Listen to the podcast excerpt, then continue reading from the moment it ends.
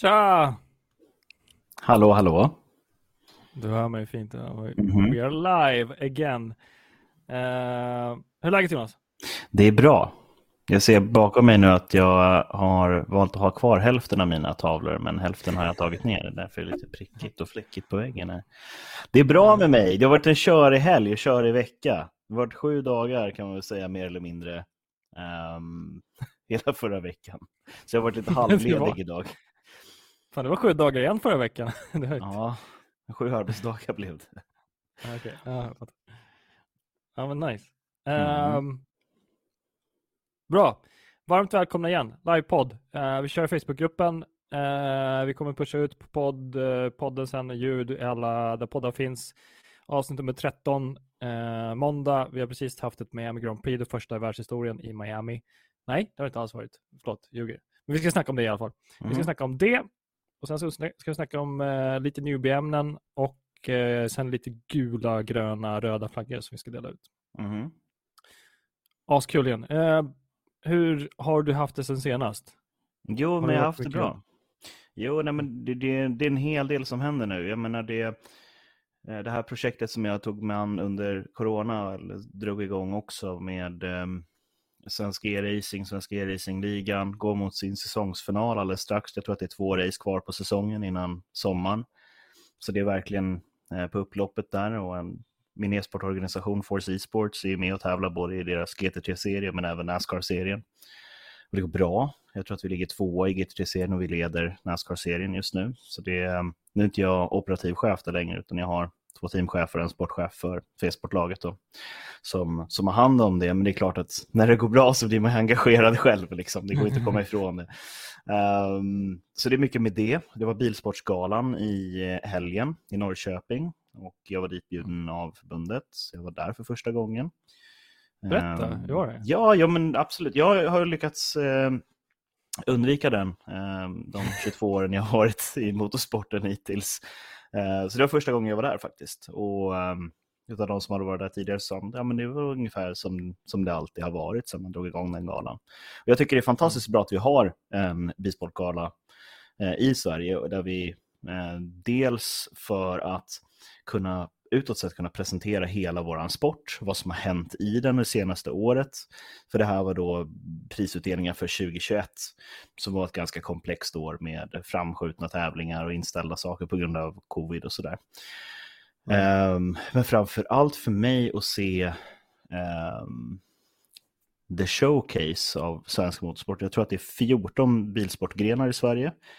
Och det delades ut, eh, alla de grenarna har inte ett eget SM utan vissa går under riksmästerskap, vilket inte är riktigt samma status, men fortfarande eh, en tävling då som avgör vem som är bäst i riket, kanske inte i, landet då.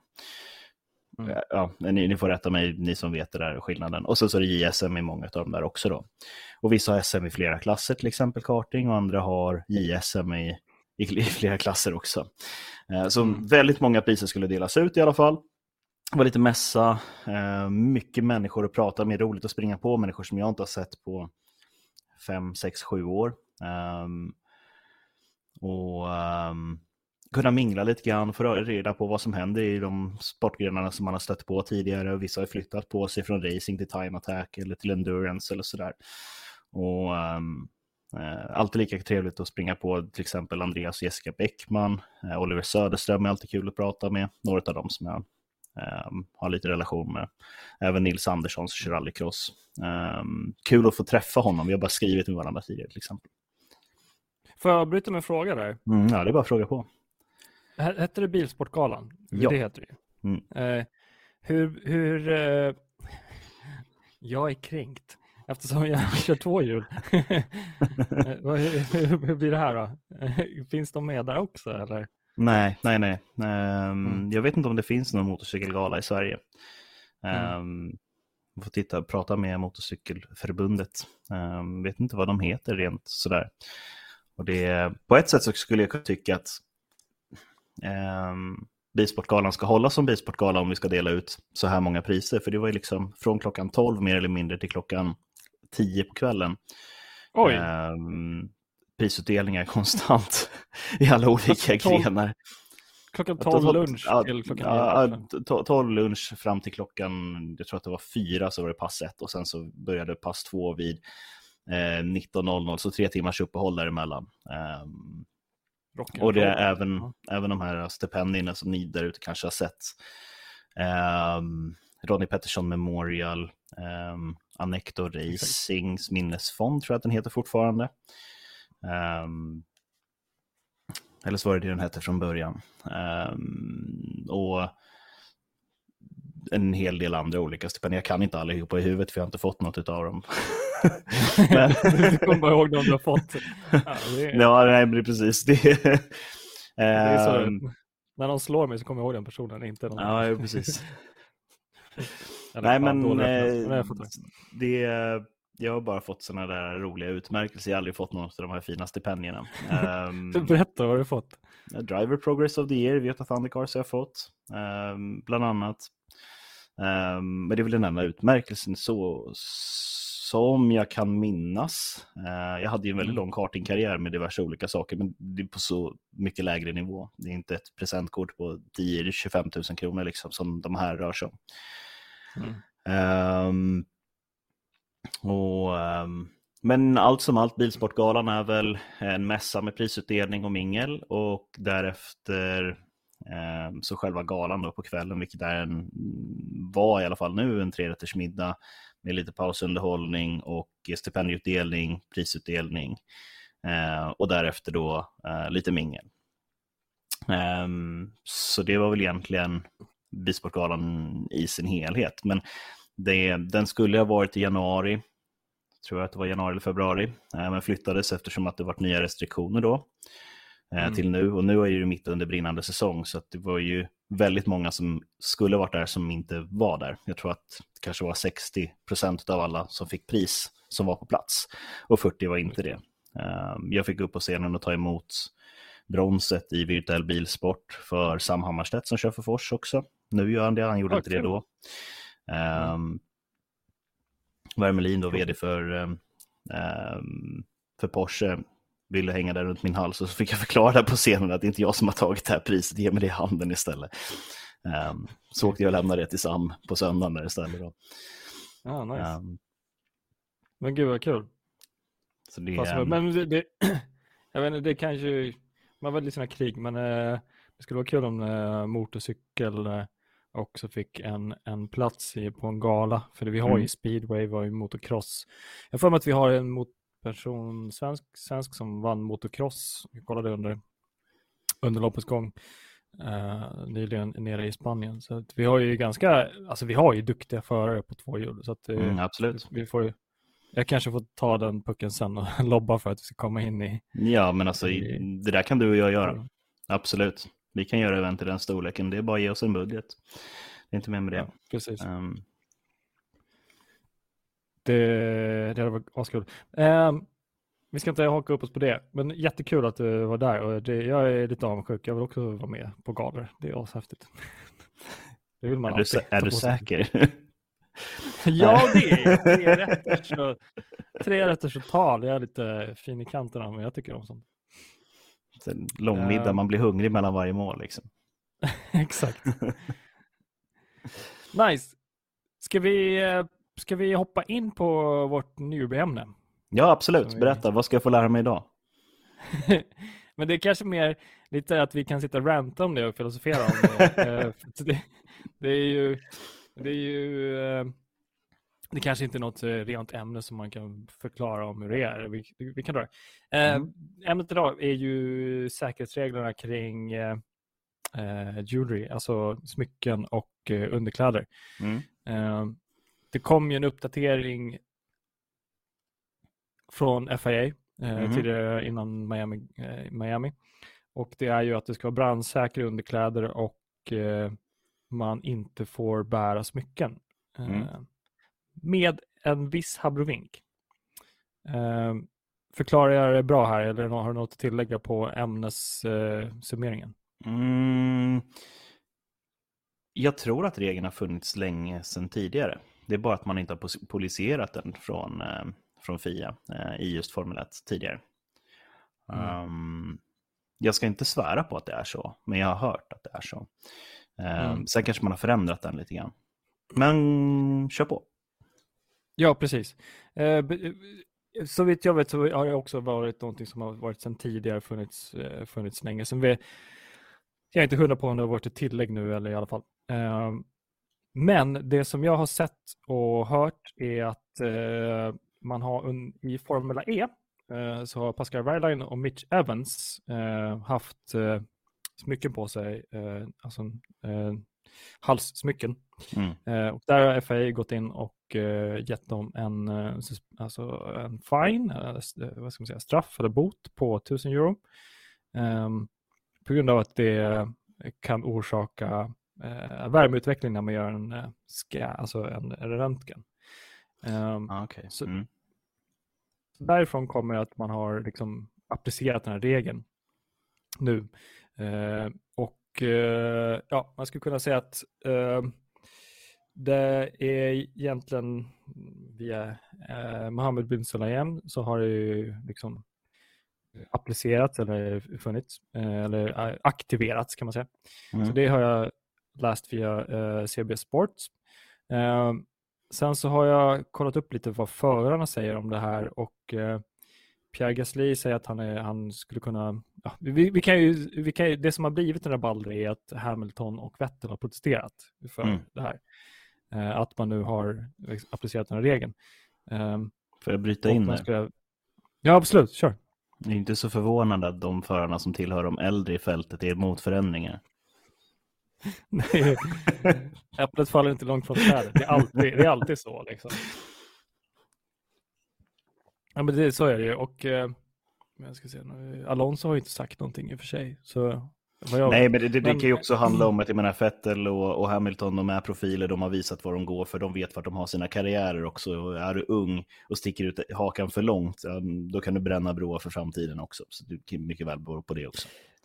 Exakt. Jag tror i alla fall Vettel och Hamilton är, är ju så pass seniora så att de är no, no fucks given. De säger vad de ty- tycker och Mm. tänker och eh, de tar konsekvenserna av det. Liksom. De, de, deras liv är kort bara, minns jag. Ehm, men jag vet inte om jag ska komma till den här mic-droppen än. Nej, vi tar lite så här. Eh, Mm. In my personal, eh, lite kommentarer från olika racers att de de har, inte, de har varit, varit ganska neutrala. neutrala. Eh, Gasly har sagt att han uppskattar FAs, eh, liksom, att eh, de applicerar regeln. Eh, det är vissa- säger, säger att man borde ha rättighet och frihet att göra precis vad man vill. Eh, men i slutet så är det ju FA som, som ansvar för, för eh, vad heter det? Eh, safety, alltså säkerheten. Mm. Ehm, men vad jag har läst till mig också, det som jag hörde från eh, Rickard Rudell, är att den här regeln eh, ska appliceras, men det finns ett undantag och det är att man får ha på sig eh, religionssymboliska eh, eh, smycken, det vill säga vet du, vigselring. Eh, så att regeln kommer inte appliceras på vigselringar och det är här jag tror Hamilton blir upprörd. För att han anser inte att FAA har mandat att säga vad en religionsbärande symbol är eller inte. Till exempel om du har någon, någon typ av Mm. piercing som är kopplad till till exempel, eh, vad heter det? Eh, religionen heter eh, eh, buddhism. Eh, har ju väldigt många olika symboler. eh, vi har ju hinduism och eh, eh, islam har ju också eh, olika typer av symboler. Jag vet inte exakt hur. Inga piercings dock. eh, Inga abrahamiti abrahamitiska religioner får ha piercings egentligen. nej, precis. I know my Eh, Bible. Det gamla testamentet, en I del know av my alla Bible. tre. En, jag tror hinduismen har bland annat ofta, eller ganska i populärkulturen har i alla fall den här handeln som egentligen är kopplad till, eh, ah, jag kommer söka upp det sen, vilken. Anyways, religionskopplade symboler kan de inte ta ifrån förare, verkar det som, eftersom det är vad ska man säga, deras rättighet att, eh, att eh, bära eh, religiösa eh, smycken. Mm, mm. Så det är nog här jag tror eh, Hamilton eh, känner att jag, jag bryr mig inte om konsekvenserna, men jag tänker uttrycka min åsikt att kunna få förstå för det jag tycker. Han i det här fallet har en inopererad eh, eh, ett smycke. Jag vet inte faktiskt var, men det sägs att någonstans mm. i huvudet. Eh, så det är också det som har skapat konsekvenserna. Vem är då FIA och säger att det är en religionskopplad symbol som är väldigt viktig för en person eller inte? Liksom? Ja, Okej, okay, du får en vigselring på dig, men du får inte ha en näsring. Mm. Uh, för du, vilken religion är den, är den kopplad till? Betyder det bara att då kristendomens vigselringar är godkända under FIA? Liksom? Mm. Uh, så det är här jag tror uh, förarna och diskussionen bör tas. så tolkar jag det här. Ja, alltså, Reagera, kommentera. Mm, ja, men eh, jag tycker resonemanget hos FIA är helt rätt. Um, det, religionsfriheten är för mig i alla fall eh, en väldigt viktig fråga. Det är en, eh, en av grundpelarna i en demokrati. Um, mm. Och um, att bära vissa religionsfigurer och um, symboler och sådär, det är olagligt i vissa länder. Men i Formel 1 och, och sportevenemang så kan det här vara en frihet.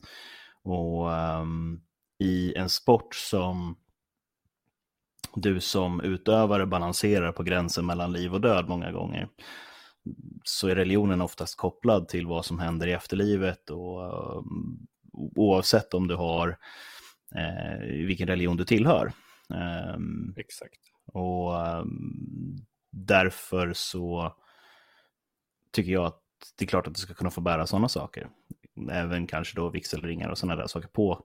Mm, alltså din, vad ska man säga, du, du, du får ha den extra risken du har genom att bära metallföremål eller träföremål eller vad du nu har eh, mm. på dig själv kan jag tycka. Um, Hamilton har ju byggt mycket av sitt sena personliga varumärke på den här typen av frågor som rör just um, vad ska man säga för helhetsbegreppet för, för jag har tappat ordet här, du får hjälpa mig om du hittar, hittar det. Men alltså, um, so, so, social justice, um, ja. den typen ja. av uh, frågor. Och han sätter ju verkligen fingret på en sak här, att okej, okay, men vart går gränsen för religiösa symboler och hur stor mm. måste religionen vara för att det ska vara en erkänd symbol? Precis det, det, är också det, jag menar en religion som följs av 14 personer är mm. fortfarande mm. en religion enligt religionsfriheten.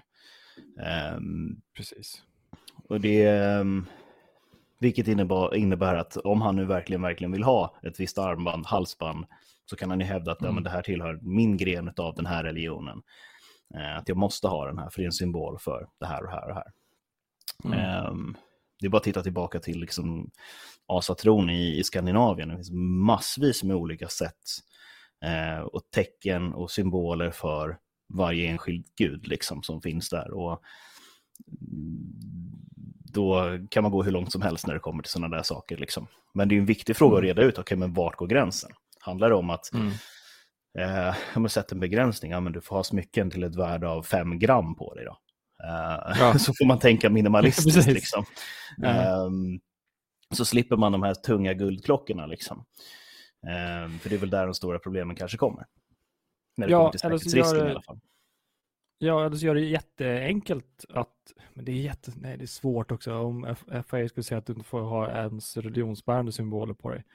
Men det är också, det, här, det blir nästan filosofisk eh, diskussion för vem är det som bär det yttersta ansvaret för någons liv?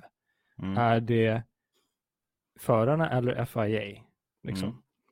Mm. Uh, för att uh, ponera att, ja men tar Okej, okay, extrema exempel. Bob Marley. Han trodde inte på läke, alltså modern läk, läkekonst. Nej. Han sparkade i tån i en, en grästuva när han spelade fotboll och sen så fick han infektion och sen så dog han på det på grund av att han inte accepterade liksom, modern kultur och läkekonst. Uh, då har väl också en förare rätt att uh, acceptera konsekvenserna av att man åker in på en röntgen uh, där det kan göra uppstå brännskador. Jag menar om, om, om inte den den, eh, den smycket kan tas ut från kroppen. Då är det också ändå så här, okej okay, jag vet om konsekvenserna, jag tar konsekvenserna. Då är, mm. Vem är det då som bär det yttersta ansvaret för, för välmåendet? Liksom? Jag respekterar den integriteten. Ja. Alltså det, för mig om du har den här diskussionen i eh, din nationella serie, i din eh, mm. lokala serie också, eller vad du nu kör för någonting och tävlar i. Men sen får vi inte glömma bort att det finns ingen F1-förare som inte är en ikon och en idol för de yngre. Ja, mm. men eh, Fettel har alltid klocka på sig när han kör, så därför ska jag också ha klocka på mig. Liksom. Man Precis. skapar den här, uh, han får ju, så därför ska jag, jag vill vara som min idol. Liksom. Mm. Um, och um, det är ju ett ansvar som F1 som den största motorsporten i världen har. Till skillnad från många andra serier. Och där kan jag väl tycka att man kanske får göra en uppoffring av sin personliga frihet för att vara mer representativ. Liksom. Um, du och jag mm. pratade ju lite grann tidigare här om när man är mm, på sin fritid och umgås med sina vänner mot att när man gör saker som är lite mer avslappnade i arbetssammanhang. Liksom. Att man, man slappnar mm. av mer än vad man gör på arbetet, men man kan inte slappna av hela vägen ut för att man måste fortfarande representera sig själv, sitt företag, sitt varumärke, företagets varumärke och sådär. Mm. Um, det är inte då man kan börja utforska de yttersta spetsarna av liksom, sina åsikter och um, perspektiv på saker och ting. Liksom. För att man företräder mm. någonting mer än bara sitt eget sinnestillstånd just då. Liksom. Um, och det är vad Formel 1-förarna gör så fort de kliver in på en arena. Mm. Um, jag, jag, tycker ändå, det blir en filosofisk diskussion, men jag tycker ändå absolut. den är intressant att ha. Uh, och uh, jag tänker bara mig själv, om jag har fått något, något smycke från min uh, mamma eller pappa som mm. jag anser bära mig tur i bilen, som jag har kvar mm. i bilen, då vill man ju absolut inte plocka av det. Det, det, det kan ju bli liksom nästan viktigare än en religionssymbol, att man bär det, kan alltid på sig. också vara religionssymboler. Ja, exakt. viss typ av asiatisk traditionalism. Um, mm. Så det, men det är lite ironiskt att F1 och FIA tar det här beslutet att vi ska tillåta religionsikoner och symboler på förarna som till exempel en vigselring för att mm. Det är en demokratisk stance mot världen. Att så här gör vi här, det här är tillåtet, det är okej. Okay. Det är okej okay mm. att visa och tro och tycka vad man vill i en fri värld. Men samtidigt så blir det en begränsning. Det, det, det, blir lite, det blir lite sarkastiskt i det läget, men det är, och, och, det är klart att när man drar allting till sin spets, ja, då blir det väldigt, väldigt larvigt. Ja, men, får jag ha ja, fyra klockor på mig eller får jag en klocka på mig? Hur stor får klockan vara? Ja. Liksom? Um, precis. Hur stora figurer får jag på mig? Liksom?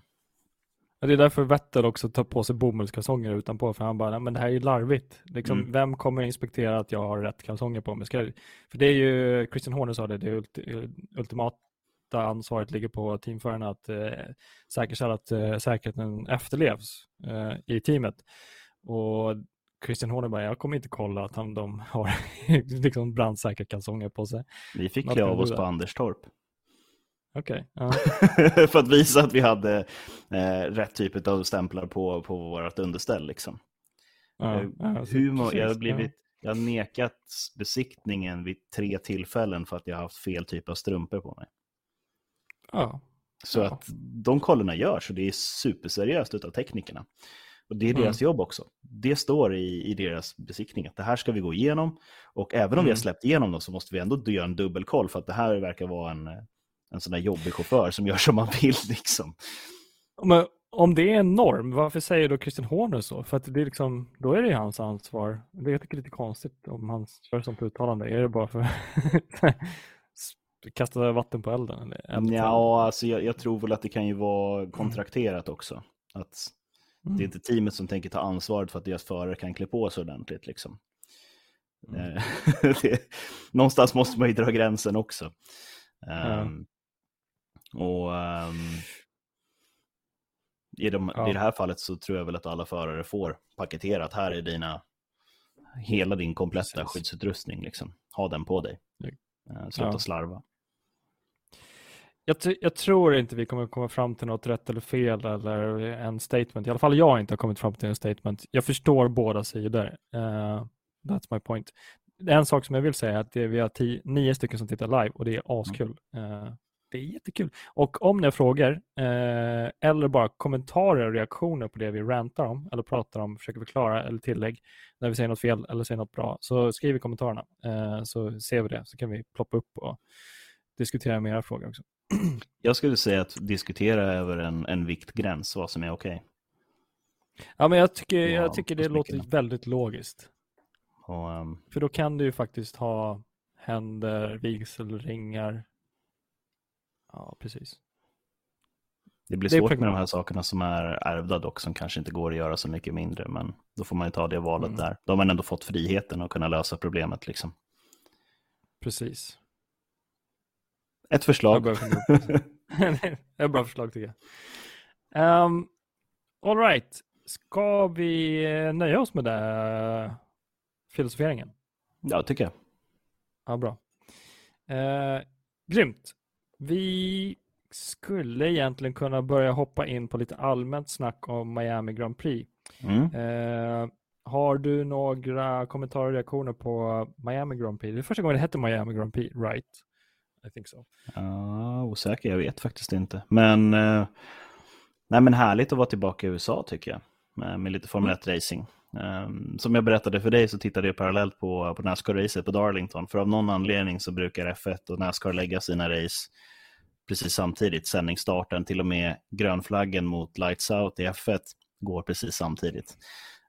Um, Darlington är en sydstat, Florida också en sydstat.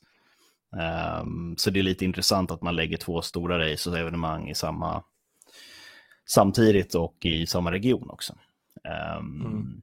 Vilket jag tycker är synd, uh, men kanske också bra.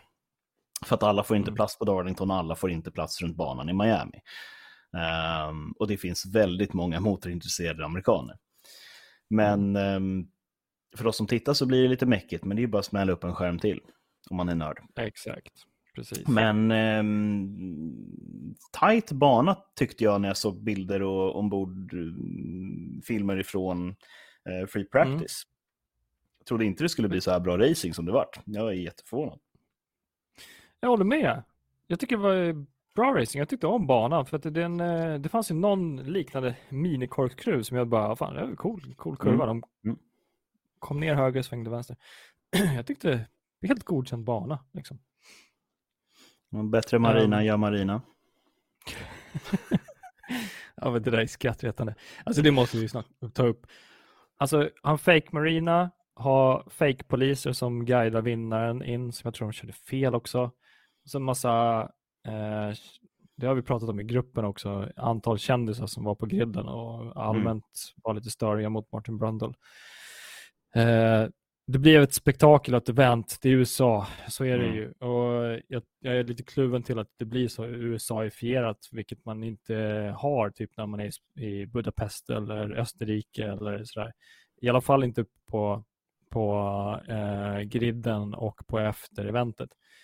Eh, så jag, jag, är lite kluven till att det, det blir så USA-ifierat. Men eh, och jag det märks att det är amerikanska ägare för de liksom tillåter det här och spektaklet och det är liksom de är the greatest event of the year. Det, är, det, är liksom, det ska vara greatest and biggest. Uh, jag är lite kluven till det där, den, den kulturen att göra det bästa och största. Och det var någon som jämförde eventet med uh, Super Bowl uh, och det kan man inte riktigt göra om det är ett första, första gången det är ett, ett GP i Miami.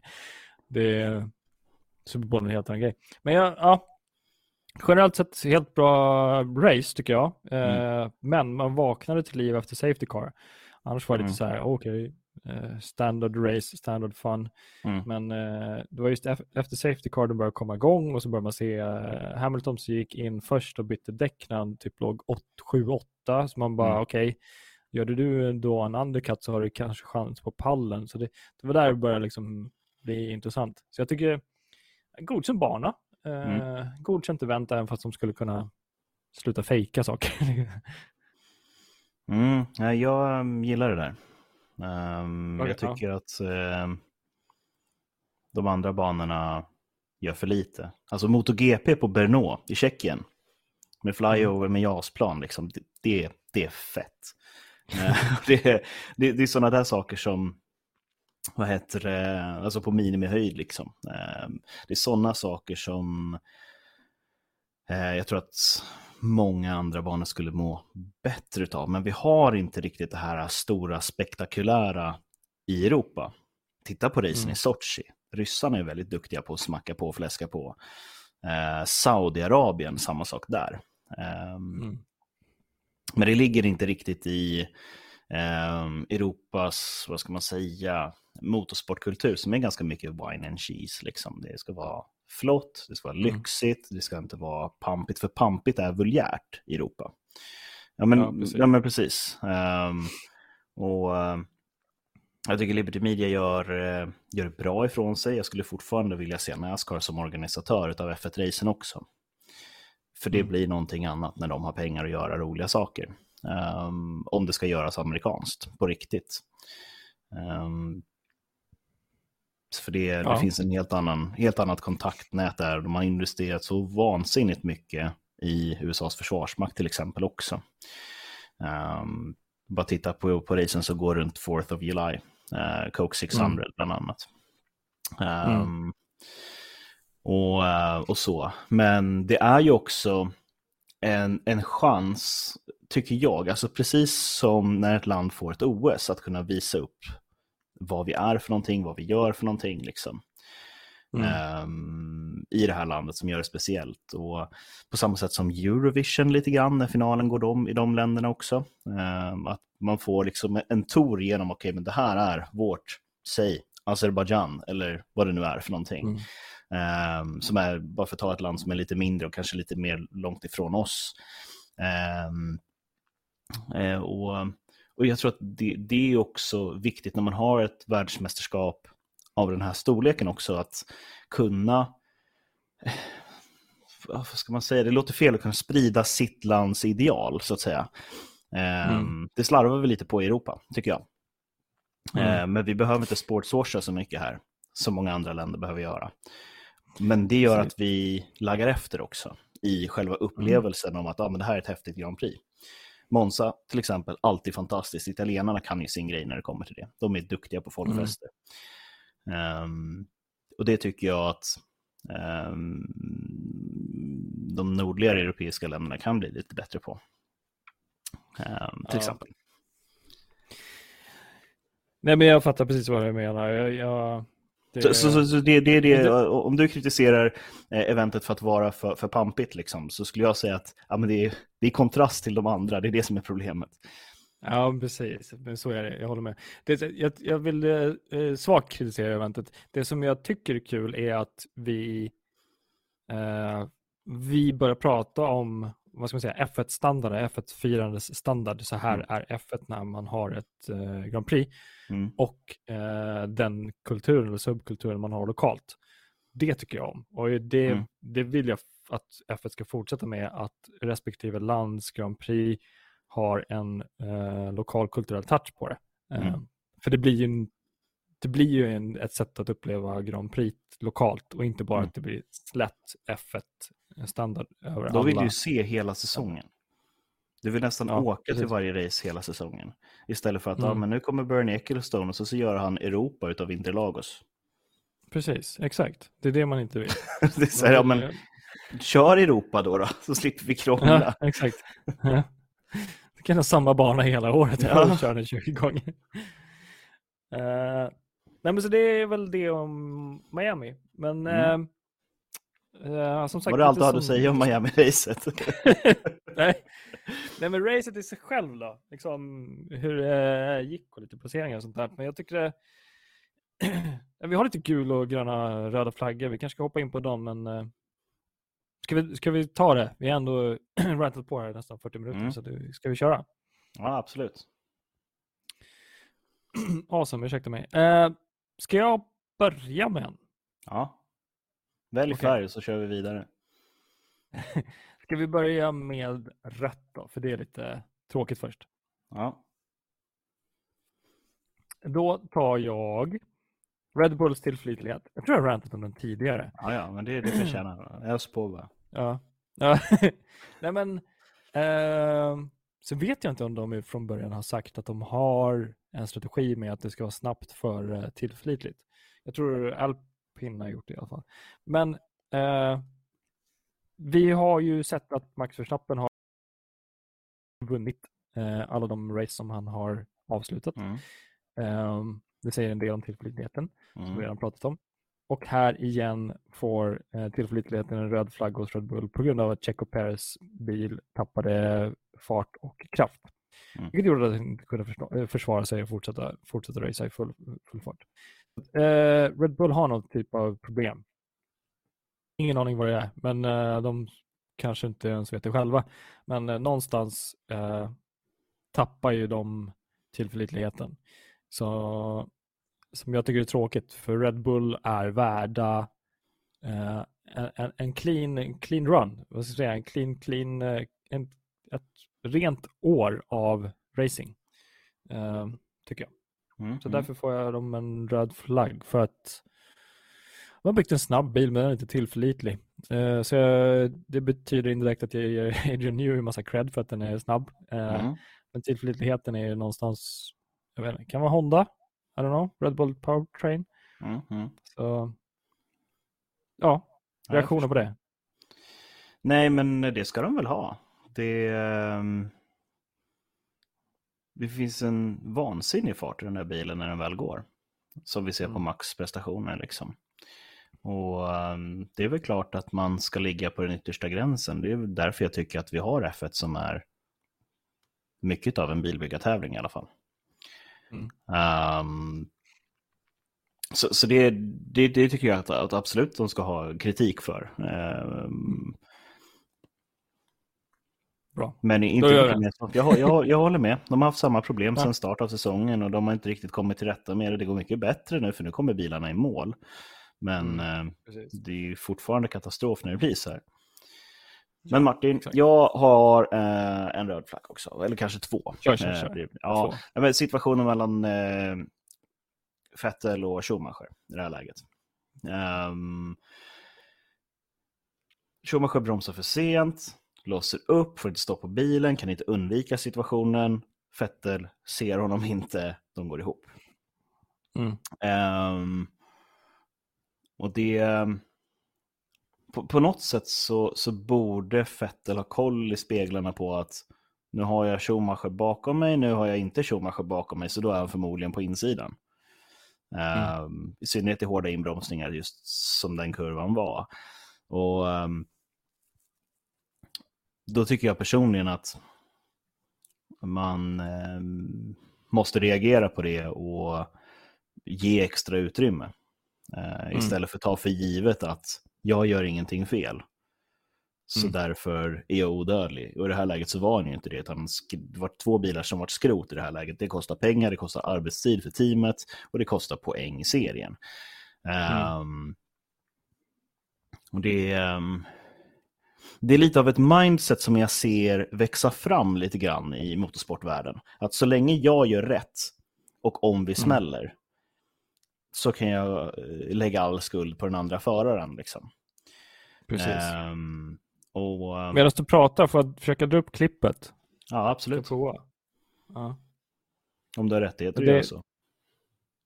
Uh, Youtube. uh.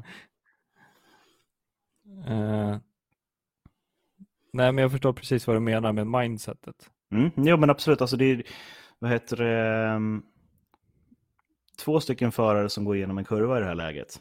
Uh, mm. Och båda bär ansvaret för om båda kommer ut eller inte. Och, um, Precis. Här ser vi situationen då. Han är ganska, han är en bit bakom, så jag fattar att han inte upptäckt riktigt av... Ja, det, men det, det är sent inne i zonen också. Jag eh, ser att 50-skylten är uppe där. Men i det här mm. läget så måste Fettel veta att han har en bil på insidan. Här vet Fettel absolut att han har en bil på insidan. Precis. Um, och eh, här vet inte Fettel att han har en bil på insidan. För här ser han honom inte. Han är så pass långt upp så att han ser han inte. Och jag Nej. skulle vilja säga att vi har ju lite tidigare pratat om det där, när är en omkörning påbörjad eller när ska man lämna space? Är det, för mm. att, är det när man har linjen eller är det om man är 50% av framförvarande billängd? Jag tycker så här att finns det en risk för att båda bilarna skrotar varandra så, mm. så ska man ge plats liksom. Ja, um, det behöver inte vara mycket mer komplicerat än så. Men fortsätt rulla bandet i det här läget. Och där har vi kontakten. Och uh, jag förstår ju mm. Micks frustrationer här, för tittar vi i det här läget så hade Mick klarat kurvan. Precis. Men, uh, Vettel har ju i det här läget redan påbörjat sin instyrning och måste här korrigera den. Så det mm.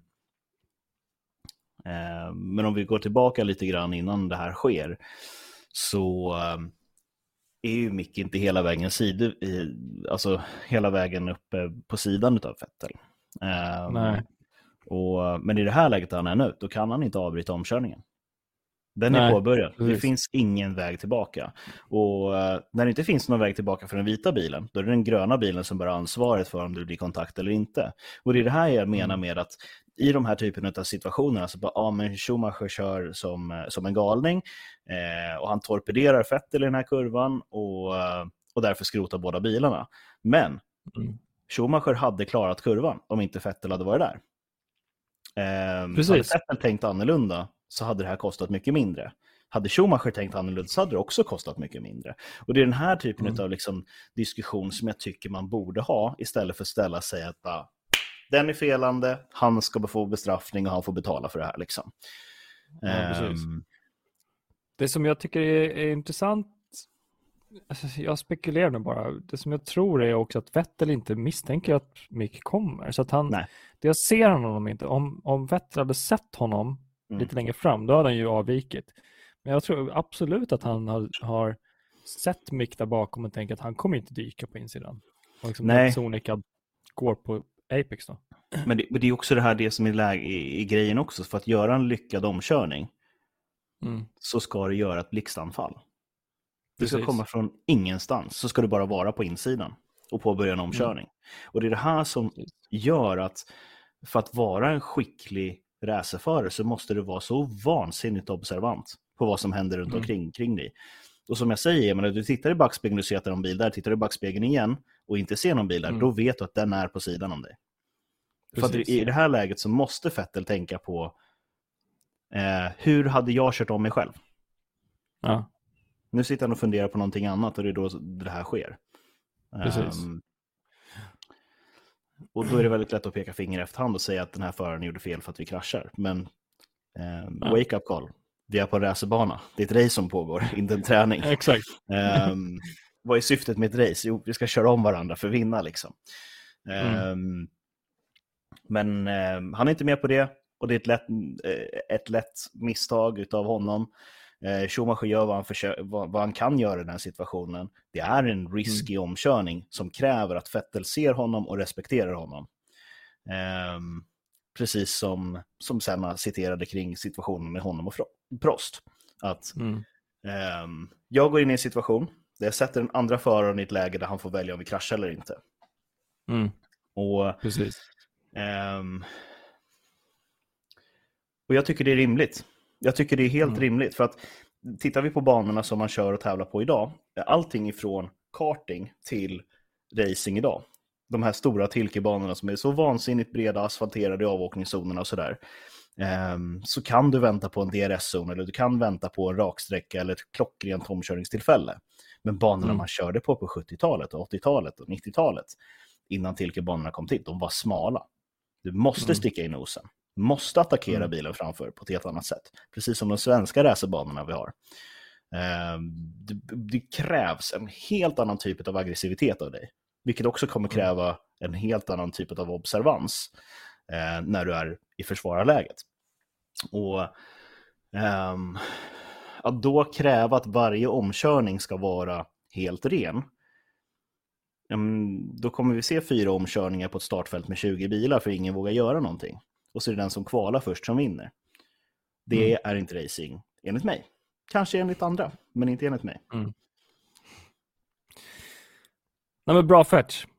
Jag argumenterar absolut inte emot. Det, det var lite mycket längre utlägg kring än vad jag tänkte göra kring det här. That's fine. Det, heter, det är bra. Um, vi fick en kommentar. Angående Gasly så fick han problem efter varv 40. Kontakt med Alonso. Sen verkade bilen slash däcken dålig så och så hände Norris-olyckan. Ja. Mm. Ja. Där nämnde han båda ja. mina andra flaggor, så jag kör på. Gör det! Eh, vi börjar med eh, um, Alonso-situationen, eller Alonsos race på Miami. Um, mm. Han var lite för het. Lite för mycket sticka in nosen. Han var i kontakt med Hamilton i början och sen så den större situationen senare. Um, och det är klart att man ska vara aggressiv när man racear för att inte liksom vara hypokrit och gå rakt emot det jag sa alldeles precis nyss. Men eh, det handlar ju ibland om att liksom lyfta blicken lite mer och så här, ja men kanske inte göra den här eh, risky situationen som kan kosta en racet om den andra föraren inte är med på vad man gör flera gånger under samma race. Men det är ändå kul att se Alonsos aggressivitet och att han är hungrig och att han är racer fortfarande. Eh, efter att han pensionerade sig och kom tillbaka till sporten.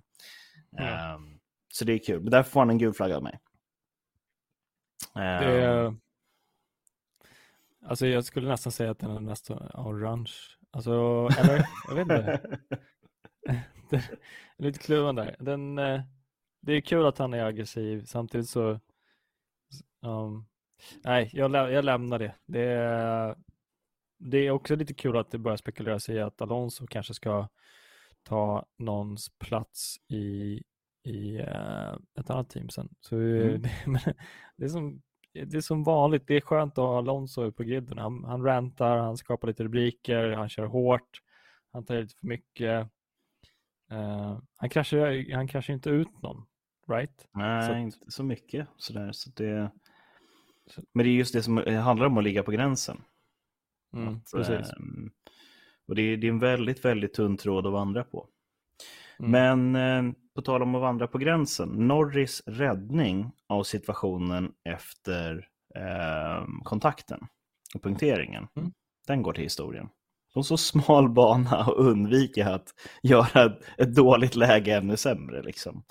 Ja, racet är över för hans del, men han räddade stora delar av bilen i alla fall, för det hade inte varit mycket kvar av den. Och då hade vi nog fått se en röd flagg tror jag på Miami. Mm för att sopa upp alla ja, men... rester efter det. Så grön flagg till Norris för den. Han är ju cred. Jag, jag ska, no further action, eller reaction. det, det, det är snyggt. Ska jag ta en jag med? Mm. Eh, det, är, det är faktiskt lite kopplat till din förra till din förra röda, det är Vettel. Jag gav honom en eh, gul flagg. Mm.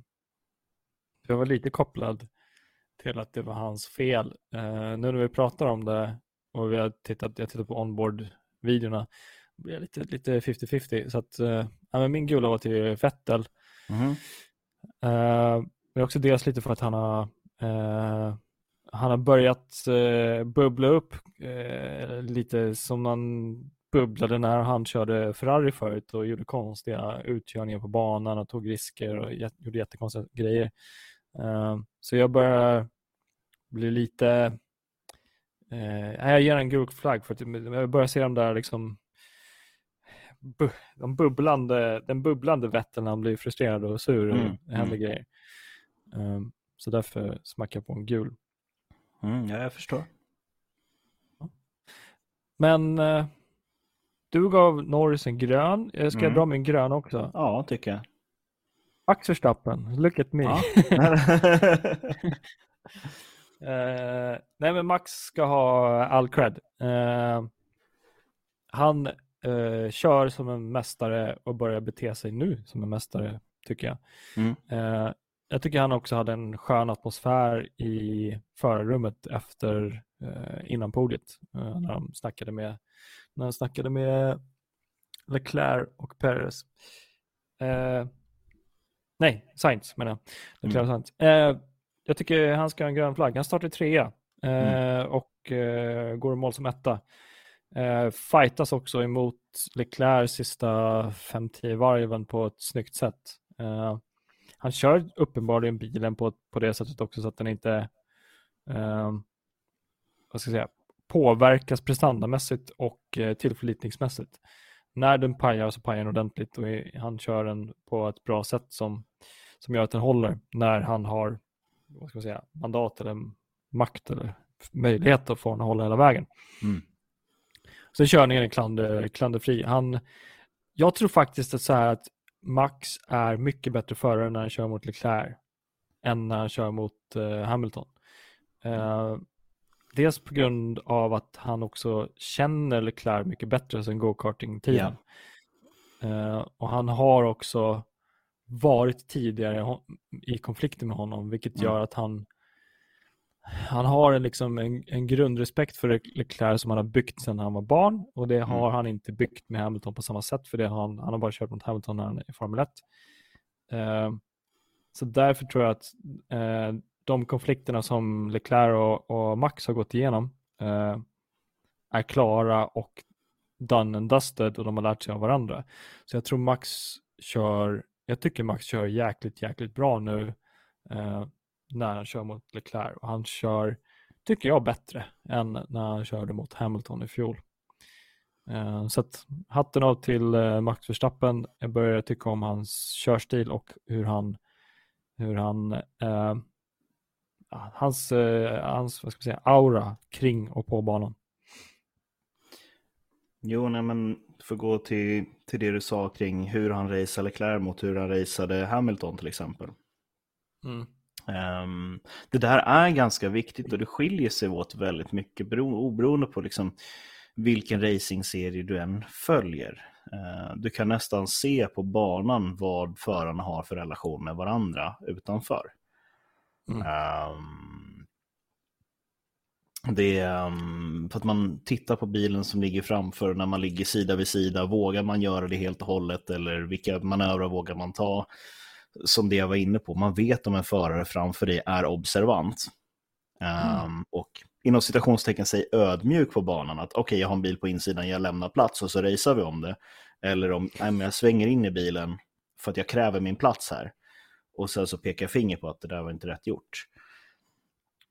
Precis. Eh, två, två, eh, två förarpar, eller två, fyra relationer som vi kan lyfta. Mm. Eh, Vettel, Schumacher, de har en relation på sidan av banan som gör att de respekterar varandra på banan. Det händer en mm. krasch, konstigt. Mm. Eh, George, och, eh, George och Lewis, eh, mm. de lämnar varandra jättemycket plats för att de har en relation, god relation på sidan av banan, vilket mm. också eh, Bottas och Lewis gjorde. så att, kontentan är ju liksom, gillar man varandra på sidan av banan som person så lämnar man ju plats och lämnar respekten. Ja, ja. Liksom. Absolut. Och det, det, har mycket att göra med vad du har för relation på, på sidan av banan också, så att säga. Mm. Det, um, ska man säga, mm. det, um, jag hade en rival när jag körde karting som hette Fred Eriksson. Och honom kunde jag racea tufft, men aldrig någonsin lika tufft som jag kunde racea andra förare i fältet. För att mm. Vi gick banan tillsammans, vi gjorde våra trackwalks tillsammans och vi bytte idéer, vi hade helt öppna böcker mellan varandra. Um, vi var teamkollegor först i tre år, sen så körde vi för två separata team när vi konkurrerade som mest. Men vi hade ändå eh, väldigt öppna böcker. Och när du har den relationen med någon, då vill du inte sabotera det genom att förpesta stämningen på banan. Liksom. Mm. Um, och um, Jag hade en konkurrent i Viota Thundercars som hette Erik Stillman. Och vi hade ett uttalat rivalry mellan varandra eh, i den serien. Vi hade ju raceat karting tillsammans, vi hade varit utomlands och kört i Europaserien i Rotax bland annat och då var vi ibland bara han och jag och kanske någon svensk mer och bor på samma hotell och liksom, då har man en helt egen relation. Liksom. Mm. Um, så därför var det lätt för mig att racea honom tufft och utmana mm. honom och liksom sådär för att jag vet vem han är, jag vet hur mycket jag kan provocera honom, jag vet hur mycket jag kan retas med honom och jag vet hur jag lagar relationer med honom efteråt. Ja. Um, och samma sätt vad, vad, han har för mentalitet, hur man triggar hans misstag. Han vet ju allt om mig också, man är så jävligt exponerad i den situationen också. Mm. Men um, det um, hade väl varit intressant att se kanske i framtiden i säsongen, hur är Bottas och Russell mot varandra på banan? Ja, efter incidenten på Imola. Um, för där tror jag att det blir inte alls samma sak när man tänker till att liksom visa respekt för varandra. Um, Men det, ehm, så det där går ju att plocka ihop ganska, eh, ganska enkelt. Liksom, vad, vad eh, språket på banan, vad säger det om vad som händer i depån bakom? Liksom? Eh, och det är sådana där saker som, som vissa analytiker nördar ner sig ordentligt till när det kommer till slutet av säsongen. Okej, vilka har kontrakt, vilka inte kontrakt? Jaha, den här föraren kör jättesnällt mot det här teamet, är han på väg dit kanske? eh, för det, det är så, så, man kan se det. Liksom. Jag tror absolut att Vettel och Schumacher har haft en, eh, haft en snack om det där. Mm. Och jag, eh, jag tror faktiskt att de kommer komma över det, även fast det är en sån här situation där Ja, du tycker Vettel gjorde... Okej. Okay. Ja, men, ja, men, precis. Men jag tror de kommer komma över det. Jag tror, ja, det jag tror jag med. Det, det tror jag med. Mm. Jag, alltså, jag, är relation. Jag är helt övertygad. Alltså, I min mening så är det en race incident som sker. Mm. Och uh, det är helt klart att när vi som tittar plockar upp radiomeddelanden så är båda förbannade för deras race är ju körda. Men det betyder ju inte mm. att eh, deras relation är körd för den situationen. För båda går ju säkert tillbaka och tittar på att ah, shit, det här kunde jag nog gjort annorlunda för att det skulle bli lite bättre. Um, och så kan de prata om det och speciellt om de kan göra det på, eh, på samma modersmål. Um, mm. Så är det så mycket lättare att komma överens med varandra.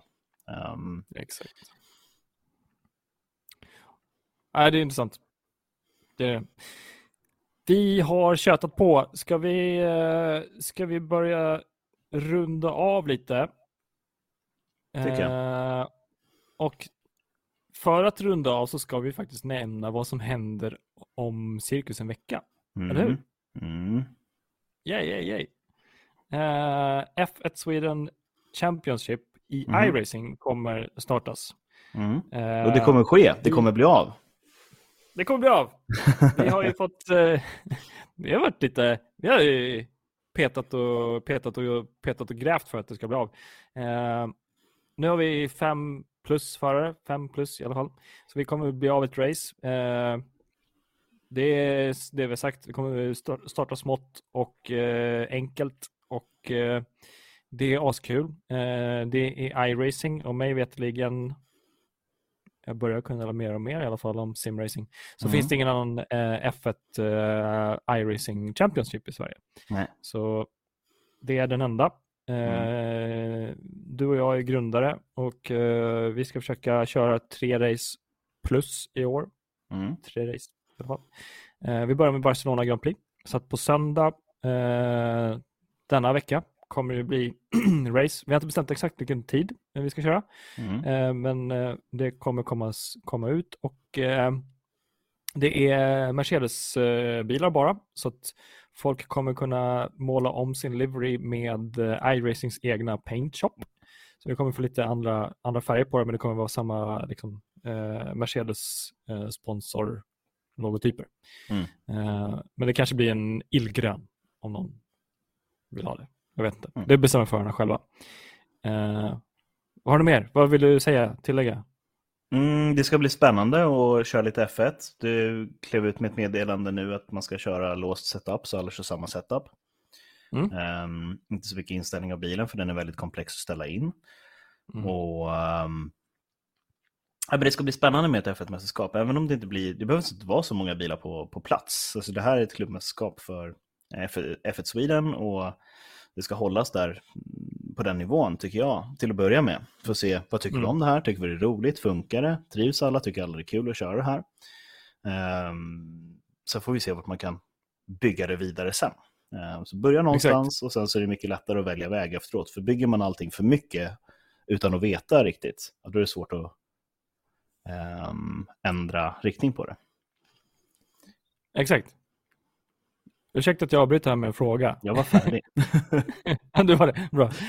Eh, kan vi se? Det är klart ni kan se. Eh, vi kommer streama till Facebookgruppen primärt. Vi har inte tagit beslut om vi ska streama till Switch, eh, Twitch, eh, Switch, Twitch. Eh, antagligen inte till Twitch.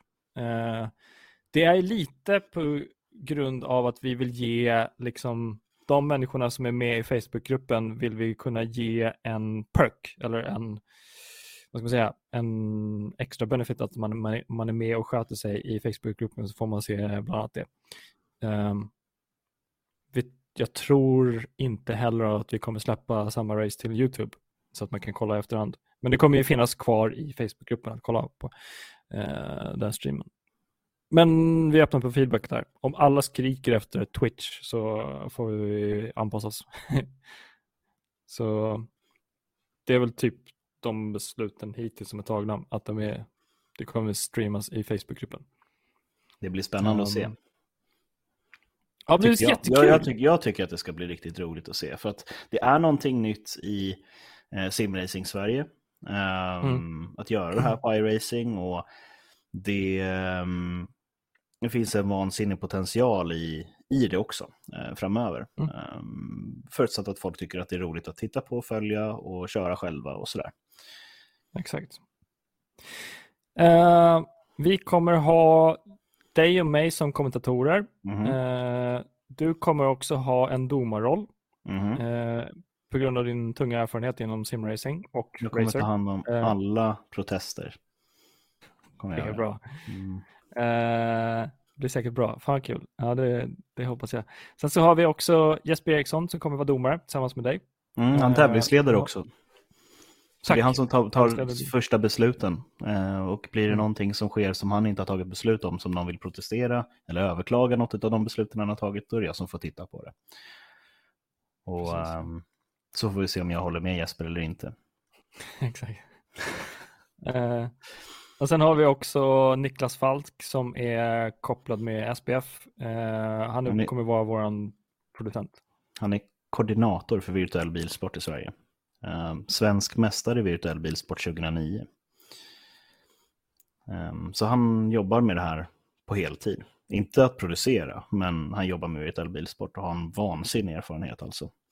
Så det, men han kommer vara producent och det ska bli jättekul för han har producerat mycket av det jag har gjort i, i andra sammanhang också. Um, bland mm. annat med svensk e-racing. Så det är uh, alltid lika kul att jobba med Niklas. Mm. De är ashärliga. Det ska bli jättekul. Mm. Så det är eh... steg för steg framåt. Ja, men det är vi absolut. absolut. Jag är lite smånervös till och med. Så det, det ska bli riktigt kul. Det är jag med. Men prata om F1-bilar som kör runt på banan, det kan man göra. Mm. Uh, vad heter det? Hela Championshipet är ju i den strategin uh, krypa, gå, och springa. Så att vi kommer ju börja väldigt enkelt. Så hoppas mm. att många vill kolla i alla fall. I alla fall. Kanske fem, kanske 50. Jag vet inte. Mm. Ja, man vet aldrig. Uh, what else? Ja, men det är det som uh, kommer, kommer fram, framgent kommer presenteras. Och sen så har vi Barcelona Grand Prix om två veckor. Mm. Uh, så att uh, vi kanske vi, börjar, vi, vi, tjuv, vi tjuvstartar lite grann med virtuellt först. Exakt. Det kommer ju bli någonting som folk får titta på så att de är upptaggade till Barcelona. Mm. Barcelona. Sen ska vi säga, oh, det, det ska vi säga också. Um, vi har provat, vi har, ska vi säga, prova eller startat eh, samarbete med Red Bull Gaming Sphere. Eh, så att vi kommer köra eh, och använda eller ha Red Bull Gaming Sphere på Odenplan i Stockholm som vårt eh, F1-vardagsrum. Eh, lite mindre arena, lite mer cozy, väldigt eh, jag tycker det blir skön stämning där när man, när man är ett x antal personer. Um, och det, vi kommer pusha ut och testa lite med det, hur det funkar under nästkommande Grand Prix och ta in er feedback med hur det funkar och, och vad ni tycker om den, den venuen, vad heter man, eventplatsen. Mm. Mm. Så det är också samarbete vi har eh, kört med, kör med. Spännande att se. Um, mm. Vi har ju varit där och tittat. Um, och um, ja, de brinner ju för F1. Eh, mm. Det är en sak som är säker. Eh, och eh, i alla fall på, på venuen där. Och det kanske ska vara bra att understryka att Red Bull Gaming och Red Bull F1 är två olika företag. Så ja. det är ingen koppling däremellan. Så du, du kan dyka upp där som Hamilton-fan också. Eh, Precis. Eller Ferrari-fan. Det är bara att se till att du har rätt kläder på dig då, så att du verkligen markerar att jag, så här, är, här står jag. Liksom. Det här är jag för att provocera. Och sen så är det ju Inferno Online som äger lokalerna. Så det är, du behöver inte känna att du, du måste inte dricka Red Bull för att du är där. Det är liksom... Du kan Det- säga det i kassan att du vägrar också att beställa någonting Exakt. annat. Och så pekar du bara på eh, den andra loggan där. Men det är bara en räcker extremist. Kommer dit, dit med en Merca Piqué så kommer du automatiskt få någon annan typ av cola eller någonting. ja, men det är jättekul. Ja men verkligen, Eh. verkligen. Kul att ha någonstans där man kan titta förbi när man inte har någonting planerat och bara, men jag vill se racet. Det tycker jag är ganska Eller hur? roligt. Det är nice för det är vardagsrumskänsla. Så Mm. det är bara att åka dit om man är i Stockholm. What else? Är vi nöjda? Ja, tycker jag. Tack till alla Patreons, tack till alla som lyssnar och tittar, tack till alla som har sponsrat med datorer så att vi kan göra sådana här poddar och eh, streams och eh, iRacing nästa söndag. Ta Tack Jonas. Fors. Tackar själv. Martin. Ha det, hej!